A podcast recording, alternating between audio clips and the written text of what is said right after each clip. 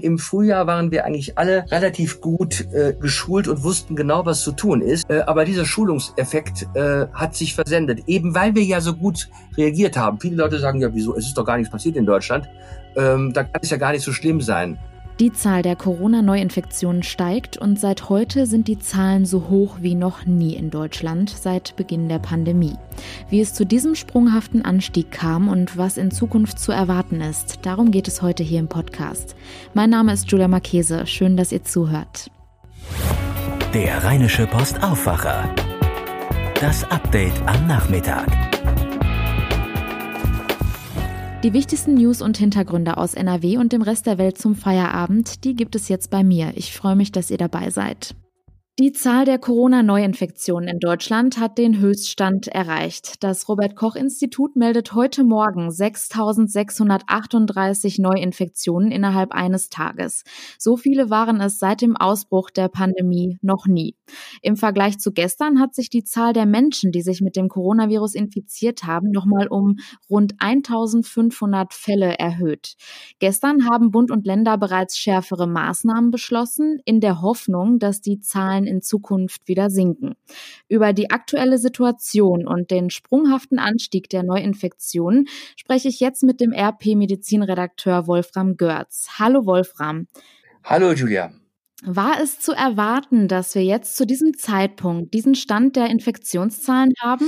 Also wenn man sich das Infektionsgeschehen der letzten Woche anschaut und davon ausgeht, dass ja die Dynamik etwas ist, was sich dann auch sehr erwartbar entwickelt, dann konnte man das kommen sehen. Das begann ja vor 4, 5, 6 Wochen, dass die Zahlen wirklich nennenswert stiegen und da noch nicht wirklich sehr substanzielle Maßnahmen eingeleitet worden sind. Die Zahlen hat einfach weiter gestiegen und das hat natürlich auch damit zu tun, dass die Leute halt auch irgendwie dieses Virus leid sind und denken, naja, es passiert ja sowieso nicht so viel, es sterben nicht so viele Leute, dann können wir doch mal ein bisschen laxer in unserem Umgang miteinander und im Umgang mit den behördlichen Anordnungen sein. Und das rächt sich jetzt. Und wie kommt es denn dazu, dass die Zahlen im Moment so sprunghaft steigen?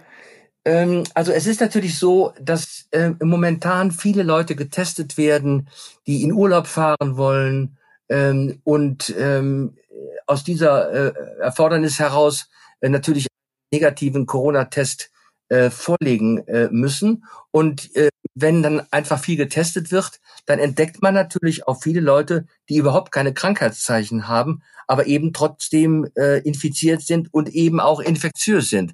Das ist ja das Dilemma, dass Leute sich überhaupt nicht krank fühlen, aber trotzdem halt als Virusüberträger in Betracht kommen. Und so kommt es dann eben zu einem solchen Anstieg, weil man ja das Virus nicht bei der Übertragung betrachten kann. Ach, da ist ja ein Virus und da fliegt es ja gerade. Das Virus ist durch Aerosole im Raum und jetzt, wo wir alle wieder in Räume zurückkehren, weil es draußen ja immer kälter wird und in Räumen sich halt das Virus halt in der Luft einfach auch sehr lange hält, ist es klar, dass es zu Übertragungen kommt. Aktuell wird ja jetzt auch mehr getestet als beispielsweise im vergangenen April. Also kann man die Zahlen jetzt auch eigentlich gerade gar nicht so wirklich vergleichen, oder? Also im Frühjahr hat man ja vor allen Dingen Risikokollektive getestet, weil es dort halt viele Fälle gab, etwa Altenheime und so weiter. Da wurden eben auch viele symptomatische Patienten getestet und die wurden natürlich auch relativ schnell identifiziert. Jetzt ist es aber so, dass jetzt bei den Tests eben, wie ich eben schon sagte, zum Teil auch ganz andere Kollektive getestet werden und trotzdem sich das Infektionsgeschehen jetzt einfach so stark entwickelt. Also man kann diese beiden Zeitfenster, erste Welle, zweite Welle nicht wirklich gut vergleichen, weil es ganz andere Kollektive sind, die getestet werden. Und fallen bei den Tests jetzt auch mehr positiv aus als noch vor ein paar Wochen? Ja, das kann man in allen Statistiken sehen. Es wird jetzt nicht wesentlich mehr getestet als noch vor 5, 6, 7, 8 Wochen. Also die Zahl der Tests ist ja gleich, die ist auch ja auch endlich. Unsere Labore sind ja jetzt schon am Limit. Man kann einfach nicht mehr testen, zumal ja auch die ganzen Reagenzien und Dinge, die man braucht, um einen vernünftigen Abstrich zu machen und auch den weiter zu befördern, die sind ja auch endlich. Der Markt ist ja momentan sehr ausgereizt. Und trotzdem ist es so, dass sich die Fallzahlen bei einer gleichbleibenden Zahl von Tests einfach exorbitant entwickelt haben. Und was kann man jetzt zu der aktuellen Lage in NRW sagen? Aktuell sind ja auch noch Herbstferien, bald fängt die Schule wieder an. Was ist da jetzt zu erwarten? Was kommt auf uns zu? Also wir wissen ja aus der Infektionsmedizin und aus einigen sehr überzeugenden Studien, dass zum Beispiel Kinder, die in der Regel fast nie nennenswert erkranken, auch durchaus sehr potente Virusüberträger sind. Vielleicht nicht so stark, aber trotzdem sind sie halt Virusüberträger und können auch andere Leute infizieren. Man muss allerdings Folgendes sagen. Die Zahl der Toten steigt ja momentan nicht oder jedenfalls nicht wirklich auffällig. Ja, das hat natürlich damit zu tun, dass die Intensivmedizin in den letzten 5, 6 Monaten wahnsinnig viel gelernt hat. Es gibt einige Medikamente, entweder Remdesivir oder Schrägstrich und auch Dexamethason, also ein Cortisonpräparat. Und bei vernünftigem Einsatz kann man damit auch schwere Fälle relativ gut handeln. Ja, man weiß jetzt auch mittlerweile genau, was zu welchem Zeitpunkt in der Intensivmedizin gemacht werden muss. Und deswegen ist es aber so, wie in der Stadt in Mönchengladbach oder in Hagen, da sind die Sterberaten haben sich in den letzten Wochen überhaupt nicht weiterentwickelt. Ja, die Zahl der Toten ist nicht gestiegen. Trotzdem fürchten die Intensivmediziner, dass je mehr Leute jetzt infiziert sind, auch wieder mehr schwere Fälle auf die Intensivstationen kommen und dann natürlich nicht nur Betten blockieren, sondern auch die Zahl der Toten steigen wird. Und gibt es denn jetzt Hoffnung, dass die neuen Maßnahmen der Regierung ausreichen, um die steigenden Zahlen wieder in den Griff zu bekommen? Oder ist jetzt in Zukunft mit noch schärferen Regelungen zu rechnen? Der Präsident des Robert-Koch-Instituts, Lothar Wieler, äußerte sich ja recht zuversichtlich und sagte, die massive Weiterverbreitung sei derzeit noch vermeidbar. Ja, das Wort von Herrn Wieler in Gottes Ohr, es ist immer davon abhängig, wie der Lerneffekt in der Bevölkerung ist. Im Frühjahr waren wir eigentlich alle relativ gut geschult und wussten genau, was zu tun ist. Aber dieser Schulungseffekt hat sich versendet, eben weil wir ja so gut reagiert haben. Viele Leute sagen, ja, wieso, es ist doch gar nichts passiert in Deutschland. Da kann es ja gar nicht so schlimm sein. Und wir sehen in den Nachbarländern, was passiert, wenn man nicht sehr systematische Maßnahmen ergreift. Wenn man sich mal die Zahlen in Frankreich oder in Spanien oder in Belgien oder gerade auch in Holland anschaut, das sind schon ganz andere Größendimensionen, die uns auch erreichen können, wenn wir jetzt nicht wirklich aufpassen und die Maßnahmen, die uns empfohlen werden, auch ergreifen. Und ich persönlich, ich sage das auch sehr gerne, obwohl es unpopulär ist, ich bin ein Freund von ziemlich harten Maßnahmen. Es muss jetzt endlich mal Feierabend sein mit dieser freundlichen Ansprache von Leuten, die sich einfach nicht an die Regeln halten. Ich finde auch, dass die Bußgelder noch viel zu gering sind. Wenn jemandem klar ist, wenn er in einem Zug oder in einem Bus ohne Maske erwischt wird und, sagen wir mal, 600 Euro Bußgeld zu bezahlen hat, ich glaube, eine solche Tatsache, die sich ins kollektive Bewusstsein einimpft, würde schon dafür sorgen, dass viele Leute sich einfach mal ein bisschen vernünftiger verhalten. Wolfram Goertz, vielen Dank für den Überblick zur aktuellen Situation. Sehr gerne.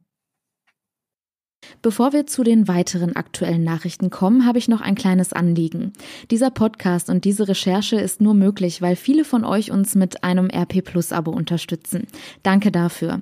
Auf rp-online.de/abo-aufwacher findet ihr alle Infos dazu und aktuell haben wir ein Angebot. Für nur 34,99 € im Jahr bekommt ihr jetzt unser RP-Plus-Jahresabo.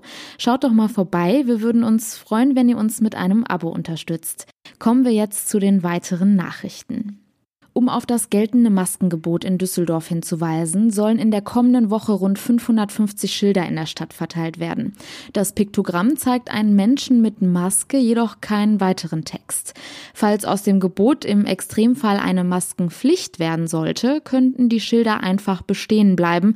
Das teilte ein Stadtsprecher mit. Die Empfehlung zum Tragen einer Maske gilt für die komplette Innenstadt zwischen Altstadt und Bahnhof sowie in einigen Fußgängerzonen und Einkaufsstraßen. Nachdem die Landesregierung die Pläne für die künftige Entwicklung im rheinischen Braunkohlerevier vorgestellt hat, beginnt heute Abend in Erkelenz die Bürgerbeteiligung dazu. Vor Ort wird auch NRW-Wirtschaftsminister Andreas Pinkwart erwartet. Die Dialogveranstaltung kann im Internet mitverfolgt werden. Erkelenz liegt am Rande des Braunkohletagebaus Garzweiler. Der Plan ist, dass dort noch weitere 5 Dörfer der Kohlegewinnung weichen sollen. Die umstrittenen Beherbergungsverbote für Reisende aus deutschen Risikogebieten sind von 2 Gerichten gekippt worden. In Baden-Württemberg setzte der Verwaltungsgerichtshof in Mannheim das Verbot außer Vollzug, weil es sich dabei um einen unverhältnismäßigen Einschnitt in das Grundrecht auf Freizügigkeit handle. Auch in Niedersachsen erklärte das Oberverwaltungsgericht Lüneburg das Verbot für rechtswidrig. Beide Entscheidungen sind nicht anfechtbar. Die Kölner Polizei hat aufgrund der hohen Corona-Infektionszahlen in der Stadt eine Maskenpflicht für ihre Beamten eingeführt. Polizisten werden demnach künftig auf den Straßen und im Streifenwagen eine Maske tragen. Das teilte eine Sprecherin mit. In besonderen Einsatzlagen müsse aber eventuell aus Zeitgründen auf eine Maske verzichtet werden. Ein Sprecher des NRW-Innenministeriums teilte aber mit, eine solche Regelung sei derzeit nicht für weitere Corona-Hotspots geplant. Galeria Karstadt-Kaufhof schließt in dieser Woche einige Filialen, die nicht mehr rentabel sind.